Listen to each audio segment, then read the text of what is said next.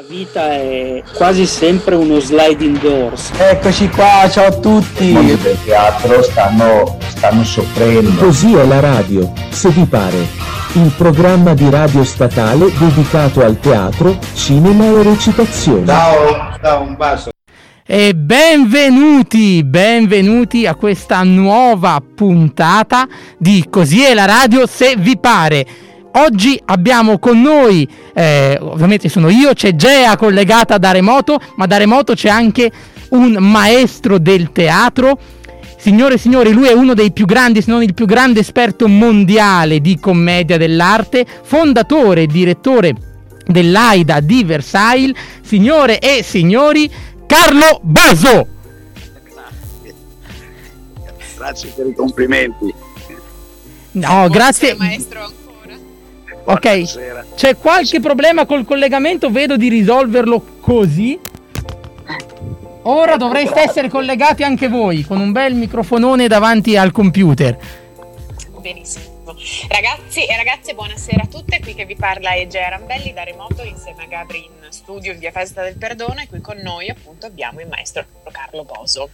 Allora, per presentarli cominciamo già subito a fargli delle domande così per farvi capire bene ehm, chi è la persona con cui appunto abbiamo avuto e abbiamo l'onore di parlare oggi.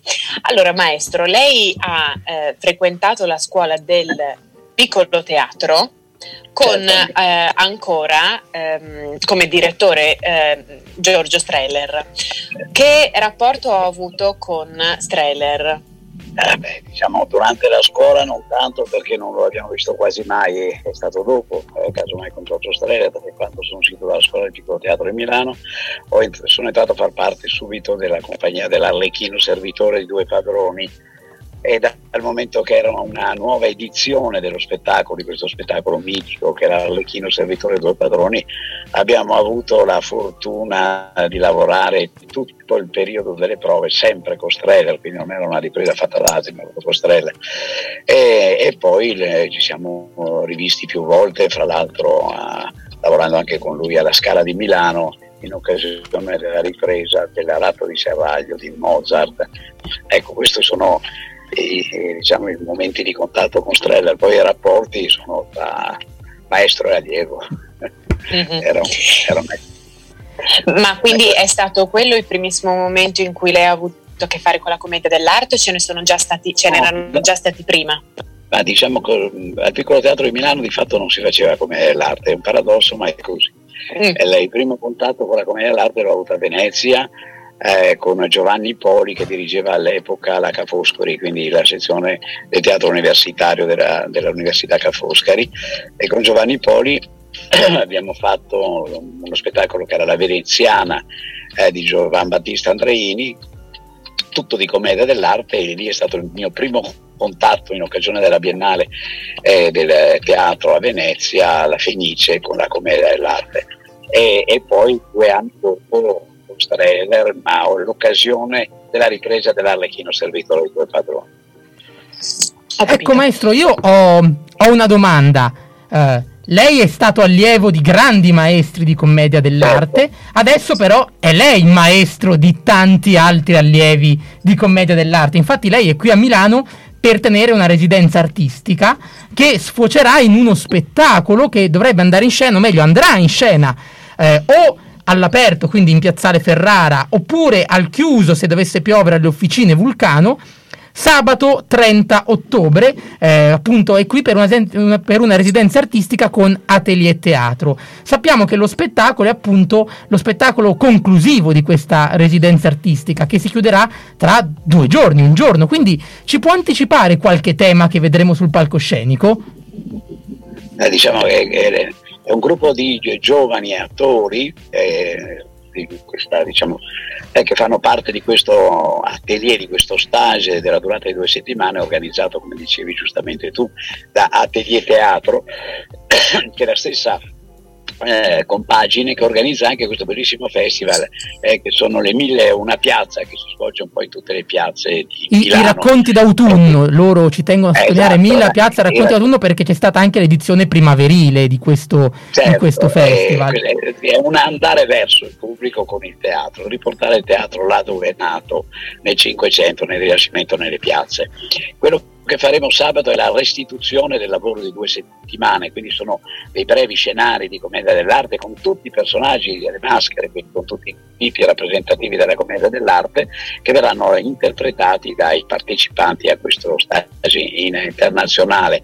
Le tematiche sono sempre le stesse, sono quelle della, eh, diciamo, della commedia dell'arte, trattiamo in maniera libera di quello che può essere il rapporto tra l'amore e il potere, eh, cercando di situare un'azione nel periodo eh, degli Sforza e dei Visconti, quindi eh, nel 1500, e un altro è molto più libero come tema, è che si parla di sempre di amore, ma più libero come tema, è che si parla di una dimensione più contemporanea, sempre di amore, ma e- ed è anche l'occasione per fare delle pantomime, dei combattimenti, delle canzoni, quindi anche se solo in 15 giorni, eh, di nutrire queste rappresentazioni con tutto quello che sono le tematiche di base della commedia dell'arte.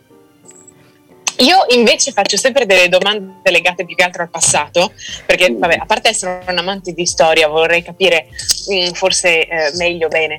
Eh, lei ehm, in che rapporti era o comunque è tuttora con Ferruccio Soleri, avendo fatto ovviamente parte entrambe dell'Arlecchino, entrambi dell'Arlecchino servitore di due padroni, e mh, questo più che altro, perché ho visto appunto che in passato avete te- anche tenuto delle, vogliamo chiamarle stage o comunque masterclass insieme o comunque sullo stesso argomento, ovvero sulla commedia dell'arte fondamentalmente.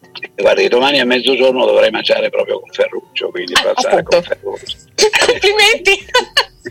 I rapporti sono, ancora vivissimi con Ferruccio e abbiamo lavorato eh, sette anni insieme, quindi eh, è, nata una, se prima- è, nata, è nata un'amicizia con Ferruccio, è nata una complicità, abbiamo girato il mondo dall'Argentina alla Russia, alla Corea, siamo di tutto. E quindi una collaborazione anche artistica, Ferruccio è stato sicuramente un maestro per me. E quindi per quanto concerne l'utilizzazione della maschera, il capire quali sono i meccanismi eh, che, che compongono eh, l'essere attore nella commedia dell'arte, Ferruccio è stato un grandissimo maestro eh, e lo è ancora solo guardando lo imparo. Mm-mm. Mm, giustamente, io guardi, pensi che solamente la scorsa settimana sono stata al piccolo per vedere l'Arlecchino servitore dei due padroni, non ovviamente con ehm, Soleri. ehm, Io, ma, io eh, invece l'ho visto con Soleri in scena ancora. Eh, io no. Per tre volte. avuto- Io per tre volte. La prima volta penso di averlo visto intorno ai primi anni 2000 con ancora Ferruccio in scena e ancora vi ricordo che faceva l'entrata con il salto mortale avanti eh, l'entrata poi dopo per ovvie ragioni di età ha dovuto smettere di, di farlo ma anche perché diciamolo il personaggio di Arlecchino è forse uno dei personaggi più faticosi da interpretare. Infatti ha tantissimi lazzi eh, che sono appunto le sue eh, i lazzi per, per chi non è avvezzo al- alla nomenclatura della commedia dell'arte sono tutte quelle pantomime possiamo dire che un, eh, un personaggio compie fa eh, molto spesso per quanto riguarda i due zanni che sono solitamente Arlecchino e Brighella sono tutti lazzi relativi alla comicità. E è vero maestro che eh, Streller ha dovuto riprendere alcuni lazzi storici e ri- alcuni invece ristudiarli di nuovi perché si era persa la tradizione del lazzo della commedia dell'arte quando si è messa in scena per la prima volta nel 47 l'Arlecchino Sì, sì, questo è vero. Diciamo che c'è stata una grande collaborazione tra gli attori delle differenti edizioni del- dell'Arlecchino Servitore dei Padroni e Streller. Chiaramente Streller faceva da arbitro sulle proposte che venivano fatte dagli attori, gli attori grandissimi come Franco Parenti, oggi esiste ancora il teatro Franco Parenti a, a Milano, eh, Franco Parenti è lui che ha creato il personaggio di Brighella, eh, Fer- Moretti ancora prima di Ferruccio, poi Ferruccio che ha portato dei lazzi che sono legati anche alle sue capacità eh, straordinarie di acrobazia, come dicevi prima. Quindi diciamo che tutti gli attori che, sono, che hanno fatto parte della squadra fenomenale che è quella dell'Arlecchino Servitore dei Padroni hanno lasciato qualcosa e abbiamo inteso poi tutto questo è stato messo in forma da Strela, Strela era un, un mago straordinario, no? si proponeva qualcosa e lui lo traduceva in un segno teatrale universale e quindi questo era il, il lavoro che veniva fatto. Quindi diciamo che per me ancora è nel mondo l'Arlecchino Servitore due padroni è un tesoro da non perdere perché nessun paese al mondo ha uno spettacolo come l'Arlecchino servitore di due padroni e bisognerà che venga mantenuto ben al di là di quello che può essere la nostra generazione. Peraltro, maestro, l'Arlecchino ha avuto 10 eh, riprese con 10 regie diverse, è andato in tournée fin da subito, infatti nel 47 è entrato a far parte del repertorio del piccolo e già nel 48 era in tournée in Sud America. E poi dopo ha avuto appunto queste dieci riprese diverse, ad esempio l- la prima messa in scena non avevano le maschere perché, eh, o meglio, avevano delle maschere eh, che erano in pratica cartone, feltro, gesso che potrei farmi anche io a casa, però erano molto scomode, quindi hanno preferito dipingersi direttamente la maschera sul volto, poi dopo dalla seconda edizione, eh, quindi dalla seconda messa in scena si è iniziato a a, far, a, a, a tornare alla tradizione. Infatti ricordo addirittura che Strella in un'intervista disse che non esistevano, o meglio lui non sapeva dove andare a cercare degli artigiani che fabbricassero le maschere della commedia dell'arte perché si era proprio persa la tradizione per poi andare avanti con l'edizione esempio dopo le messe in scena brechtiane di Streller quando lui mise in scena l'Arlecchino e eh, è l'edizione più o meno che vediamo ancora oggi, quella con eh, anche il retropalco in vista, quindi con gli attori che escono, si smettono la maschera e si vede anche il retropalco. Poi ricordo un'edizione in Francia dove invece era molto minimalista con, con, soltanto un cerchio di luce insomma Arlecchino ha fatto la storia del piccolo teatro e sta ancora facendo la storia ma secondo lei maestro la commedia dell'arte che resiste ormai da cinque secoli, quasi sei ormai, ha ancora qualcosa da dire nel futuro ai giovani di oggi, agli attori di oggi, alle persone? Perché io so che negli spettacoli dell'Emiliana Piazza, ad esempio, il pubblico dei bambini, dei giovani è tantissimo. Quindi secondo lei la commedia dell'arte ha ancora senso nel 2021? Era di ipertecnologia? Eh, certamente diciamo che eh, come l'arte è una forma di teatro eh, che riesce a riunire intorno a un palcoscenico tutte le generazioni, tutte le etnie, perché è una forma di teatro semplice che è nata nell'ambito del carnevale nel Rinascimento italiano, eh, ma perché ha ancora un senso? Perché bisogna pensare che il teatro eh, di fatto era scomparso nella storia dell'umanità a partire dal IV secolo dopo Gesù Cristo, eh, perché il teatro rappresentava il dibattito tra gli dei e gli uomini in scena eh, su chi era responsabile di cosa nella conduzione della società, se gli dei o gli uomini. Quando sono spariti gli dei perché è arrivato il monoteismo è scomparsa anche l'impresa teatrale, quindi gli uomini che dedicassero la loro vita alla rappresentazione di questo dibattito tra, eh, tra gli dei e gli uomini. Rinasce con la, con la diffusione della stampa e quindi con la riscoperta dei testi classici alla fine del 1400, prima nelle, nelle, nelle corti ma poi soprattutto nelle piazze. Quindi la commedia dell'arte nasce in mezzo alla piazza e l'unica preoccupazione che ha è quella di farsi intendere dalla gente, quindi di farsi capire dalla gente. I personaggi rappresentano tutti, rappresentano qualcuno che è nel pubblico, che sia una generazione, che sia uno straniero, che sia un ricco, che sia una donna, che sia un uomo. Quindi sono tutti tipi rappresentativi. Rappresentativi sono tipi che dibattono sul palcoscenico delle ragioni dell'amore e dell'odio e del contrasto tra quello che può essere l'amore per il potere e il potere dell'amore. Quindi questi sono temi eterni e in più fanno ridere. Quindi parlano di cose gravi, esorcizzano la paura della gravità dell'essere attraverso il ridere. Quindi credo che abbia ancora tutto il suo senso, anche basta guardare lo straordinario successo che sta avendo nelle piazze milanesi grazie a questa iniziativa di Aterete Teatro. E poi è una forma di gioco, è questa di mantenere in se stessi il bambino che noi tutti siamo, per farlo vivere su un palcoscenico, farlo piangere ridere, eh, per donare della speranza poi eh, attraverso un lieto fine, io penso che abbia ancora tutto il suo valore proprio, proprio in questo momento di, di un mondo tecnologico eh, dove la gente ha ancora voglia di rincontrarsi intorno a un evento. Beh, forse ce ne sarebbe bisogno ancora di più adesso di commedia dell'arte, soprattutto dopo tutto l'anno, gli anni ormai che abbiamo vissuto in casa, forse. Ma secondo lei Streller e eh, l'Arlecchino in generale hanno aiutato a far tornare in scena, soprattutto in Italia, la commedia dell'arte? O se non ci fosse stato l'Arlecchino ci, si sarebbe trovato un altro escamotage, insomma?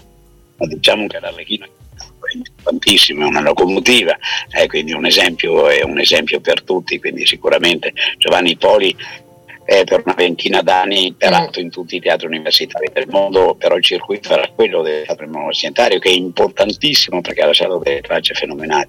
E anche la voglia di riscoprire come l'arte l'Arlecchino è uno spettacolo eh, di cui si parla della professione dell'attore, cosa significa essere un professionista, la fatica che si fa per diventare di virtuosi, diceva giustamente prima l'amico che c'è uno spettacolo faticoso, tutta la commedia dell'arte fatica perché, perché sono dei virtuosismi di canto danza, schermo, quindi una forma di teatro.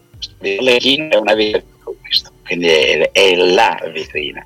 Purtroppo poi non viene insegnato in Italia nelle scuole di teatro e quindi è un po' la tradizione. Infatti una nostra domanda era eh, proprio ma perché ha scelto la Francia, in particolare Versailles, per istituire un'accademia? Perché ah, pensando, vabbè, ovviamente la Francia ha una grandissima tradizione anche lei, o comunque legame no, di commedia di, dell'arte. Diciamo allora anche che, che la, la Francia ha ospitato la commedia dell'arte quando in Italia era praticamente finita, cioè lo stesso mm. Goldoni da, dall'Italia è andato, è andato, in Francia. In Francia c'era il teatro degli italiani dove veniva messa in scena regolarmente la commedia dell'arte, tanto che eh, ad esempio molti eh, attori e molti spettacoli dovevano fare i conti con la commedia dell'arte che aveva dei giorni fissi prestabiliti per le loro repliche, eh, perché la tradizione della commedia dell'arte, quando in Italia ha iniziato un po' ad esaurirsi, in Francia invece era ancora abbastanza viva. Giusto, maestro? Sì, certo, diciamo che ormai l'arte è sparita in Italia intorno al 1806-1807 per le questioni di censura, eh, quindi Napoleone che aveva invaso l'Italia aveva vietato perché chiaramente quella commedia dell'arte, commedia dell'arte era una forma di teatro improvvisato e quindi grazie al fatto di improvvisare si poteva anche citare quelli che ci governavano in maniera a volte un po' irriverente come facevano, quindi Napoleone aveva vietato a tutti gli attori italiani di parlare e poi ha deciso di vietare anche i francesi e gli spagnoli già che c'era. E quindi in Francia è stata creata questa, questa, questo movimento che era la pantomima per 70 anni, per cui gli attori non avevano più diritto di parlare tranne per fare certi spettacoli che piacevano a Napoleone Berlusconi e ai suoi amici. In Italia si è trasformata nel teatro delle marionette, perché si era dimenticato di dire che le marionette non potevano parlare e, e soprattutto diciamo, la parte più politica della commedia dell'arte è diventata l'opera lirica, eh, quindi perché si era dimenticato di dire che non si poteva cantare e quindi si è creato un altro sistema di teatrale. Questa censura che è stata fatta poi alla commedia dell'arte è stata mantenuta dalla Chiesa Cattolica, quindi vuol dire che fino al 1947 è esistito sempre un sistema di censura in Italia che è rimasto attivo fino al 1982, dove finalmente sono state tolte le commissioni di censura in Italia. Quindi una forma di teatro libero eh, dove si dichiarava, ma anche negli anni 70-80 era già uno scandalo in scena che la donna aveva gli stessi diritti degli uomini e che il matrimonio forzato non doveva esistere, che le donne erano libere di scegliere con chi sposarsi. Questa forma di teatro che è la commedia dell'arte e chiaramente era scomparsa in Italia, in Francia che avevano fatto la rivoluzione francese, quindi avevano tagliato qualche testa, c'era un po' più di libertà d'espressione e quindi è rimasta viva e attiva in Francia. Perché Versailles? Perché, eh, perché, perché di fatto si era cercata di fare una scuola a Venezia proprio di commedia dell'arte, è cosa che è stata impossibile per questioni burocratiche poi per le difficoltà. E quindi la Francia si è presentata da sola quindi come terra per accoglierci. Versailles poi è stata come dicevi giustamente tu la sede di, di Carlo Goldoni per sei anni ha insegnato italiano ai figli del re a Versailles quindi c'è un, un ricorso storico. Oggi cerchiamo di rifare in Italia una scuola di alta specializzazione sulla commedia dell'arte a Chioggia quindi stiamo cercando di riportare questa tradizione nelle, nell'Italia che è mantenuta viva grazie anche a queste compagnie come può essere eh, quella di Atelier Teatro che hanno questa enorme passione per tutte le forme di teatro popolare. Una domanda forse un po' insidiosa, non lo so, parlando proprio di argomenti alcune volte scomodi. Lavorando o comunque avendo a che fare sia con l'ambiente italiano che con l'ambiente francese dal punto di vista lavorativo, quali sono, secondo lei, i pro e i contro di entrambi i paesi? Cioè, nel senso, come si approcciano i francesi al mondo del lavoro artistico teatrale rispetto agli italiani? quali tipi di vantaggi ci potrebbero essere nel trasferirsi direttamente in Francia piuttosto che rimanere qui in Italia, anche se più la faccio come domanda, più mi rendo conto che sia forse più una domanda retorica che altro, però prego. No. È il rapporto con lo Stato che è completamente diverso. E in Francia fare l'attore è un mestiere vero, e quindi mm. fare l'attrice, fare l'attore è un mestiere vero, riconosciuto dallo Stato in più esiste una struttura in Francia. Eh, in Francia c'è una grande coesione tra i, vari corpi di, del lavoro, è anche per quello che ci sono tante manifestazioni, perché per esempio tutti i lavoratori dello spettacolo, ma che siano i calciatori, tutti quelli, i cantanti, i coristi, tutti versano dei denari in una cassa comune. E questa cassa pilota, come si dice, poi quando non si lavora e quindi eh, però si è versato, quindi si ha diritto a una cassa integrazione che di vivere in questo. Quindi vuol dire che c'è un aiuto reale per il giorno dello spettacolo e in Italia non esiste, quindi proprio non esiste, c'è una, una, c'è una divisione di tutti. E quindi diciamo è più, eh, più facile eh, però è riconosciuto e quindi eh, la, la, possibilità di vivere di questo mestiere sono molto più ampie che non quello che può essere in Italia.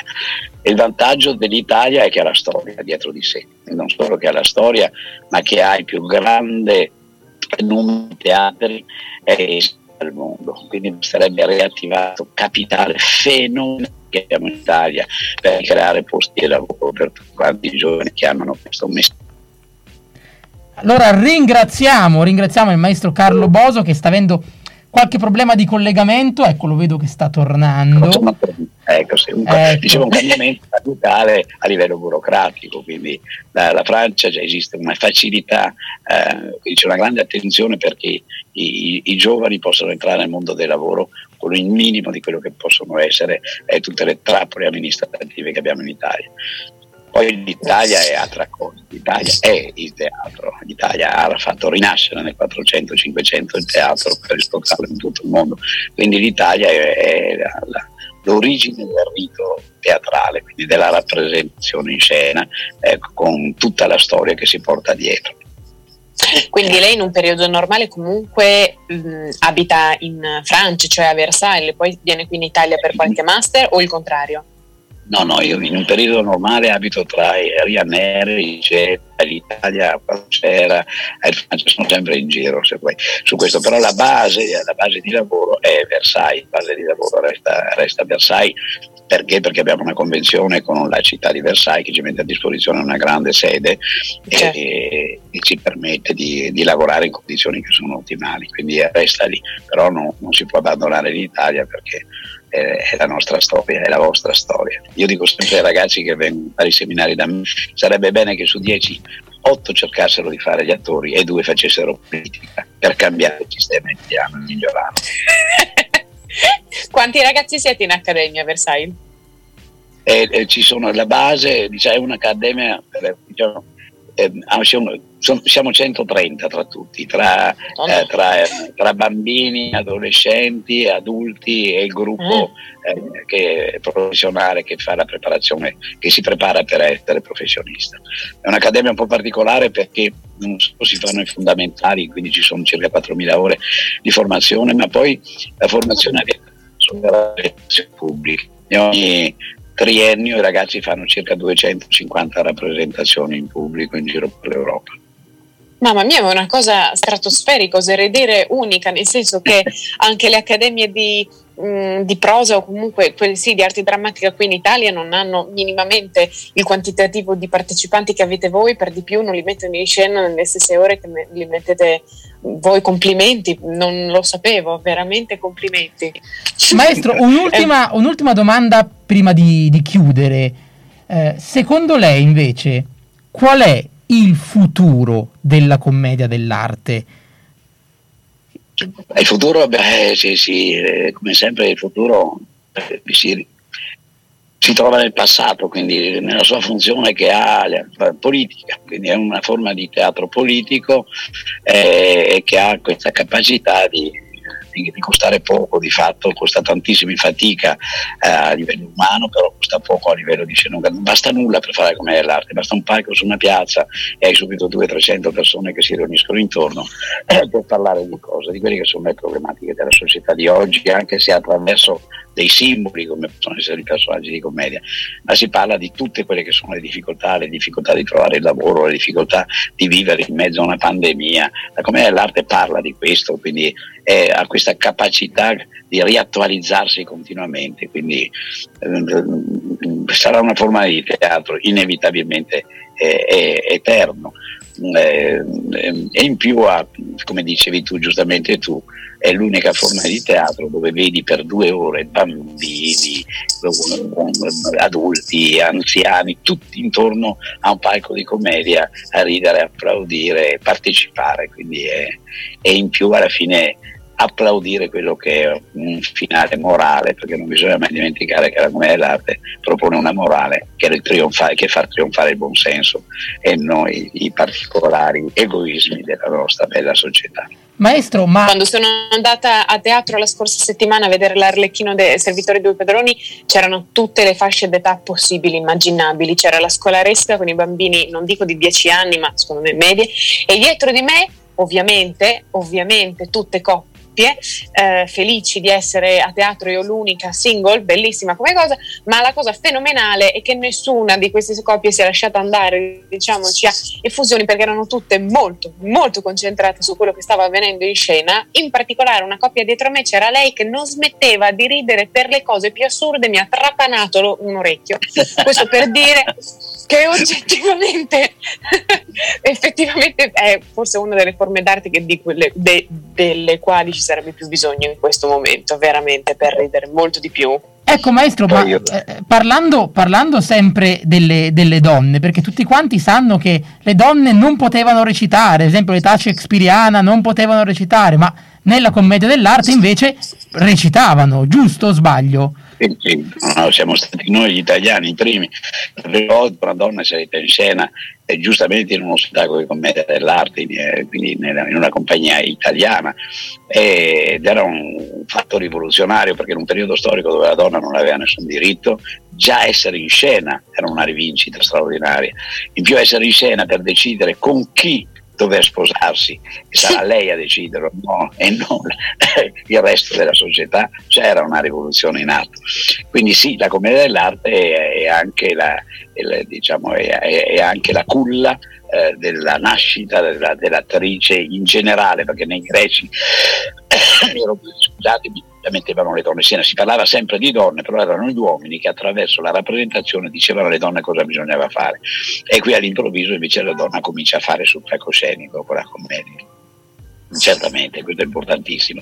E altra cosa che vorrei dire della commedia è l'universalità del linguaggio e quindi io ho girato anni e anni con il piccolo teatro di Milano e non abbiamo mai cambiato una battuta, abbiamo sempre parlato in dialetto e in italiano in qualsiasi posto del mondo siamo stati e tutti sempre hanno capito tutto, tutto perché la commedia dell'arte è, fa parlare i sentimenti, le emozioni. Guardi maestro, Lunedì scorso ero ad un, eh, ad un convegno appunto su, su Strelle il Piccolo, c'era anche Anna Piletti, insomma questo convegno organizzato dall'Università Statale di, di Milano e appunto si diceva che eh, l'Arlecchino, qualsiasi, si parla di Arlecchino in particolare, ma non è l'unico testo che eh, Streller ha realizzato utilizzando la commedia dell'arte con personaggi che parlano in dialetto e, e che ha fatto tournée. Dicevano che appunto parlare in dialetto o parlare una lingua totalmente diversa era più o meno la stessa cosa perché a quell'epoca lì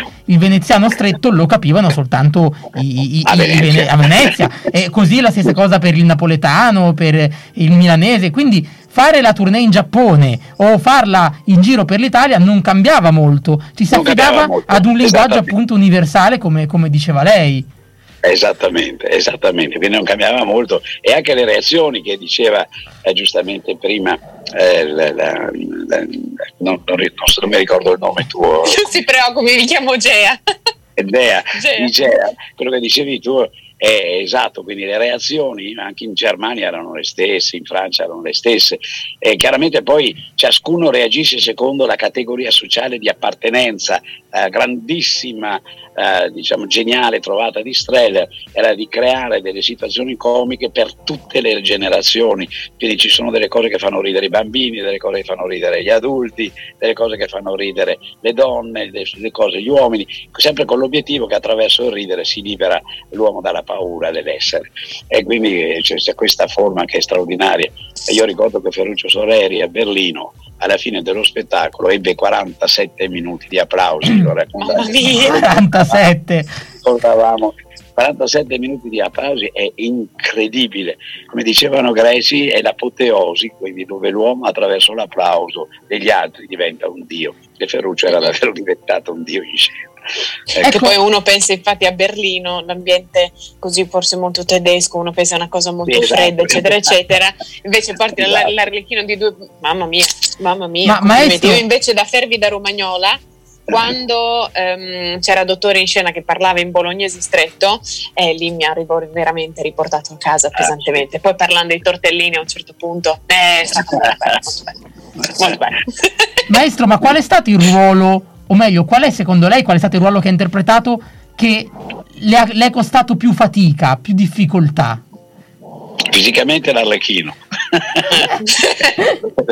L'ho interpretato in altre edizioni che non quella di Strele con il Tag Teatro di Venezia due o trecento volte è sicuramente il ruolo più faticoso, estremamente faticoso fisicamente. Eh però c'è un tale supporto da parte degli spettatori che è una fatica che vale la pena di fare, eh, questo sicuramente.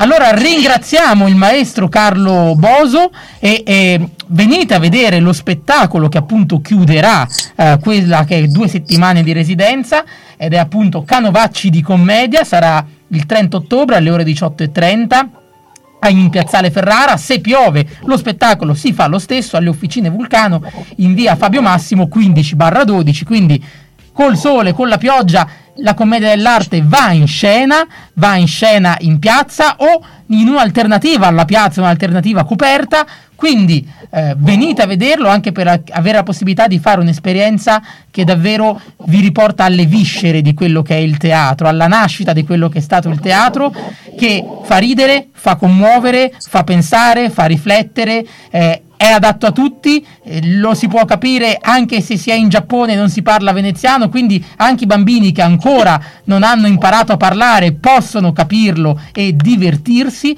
Quindi grazie davvero maestro per averci riportato in questo mestiere antico e allo stesso tempo sempre nuovo. Grazie mille davvero. Grazie a voi, grazie a voi per l'intervista e speriamo ci ritroviamo presto tutti quanti sulle piazze per fare teatro e fare la e gra- grazie. grazie mille maestro perché più che altro parla di un qualcosa di estremamente antico in maniera molto semplice e moderna che credo che questa sia la chiave di volta perché molti pensano alla commedia dell'arte come un qualcosa di giurassico quando invece non lo è quindi grazie mille per essere stato grazie. con noi è stato un onore Grazie davvero grazie, maestro. Grazie a voi. Grazie, viva il teatro e viva la commedia. Sempre, certo. sempre.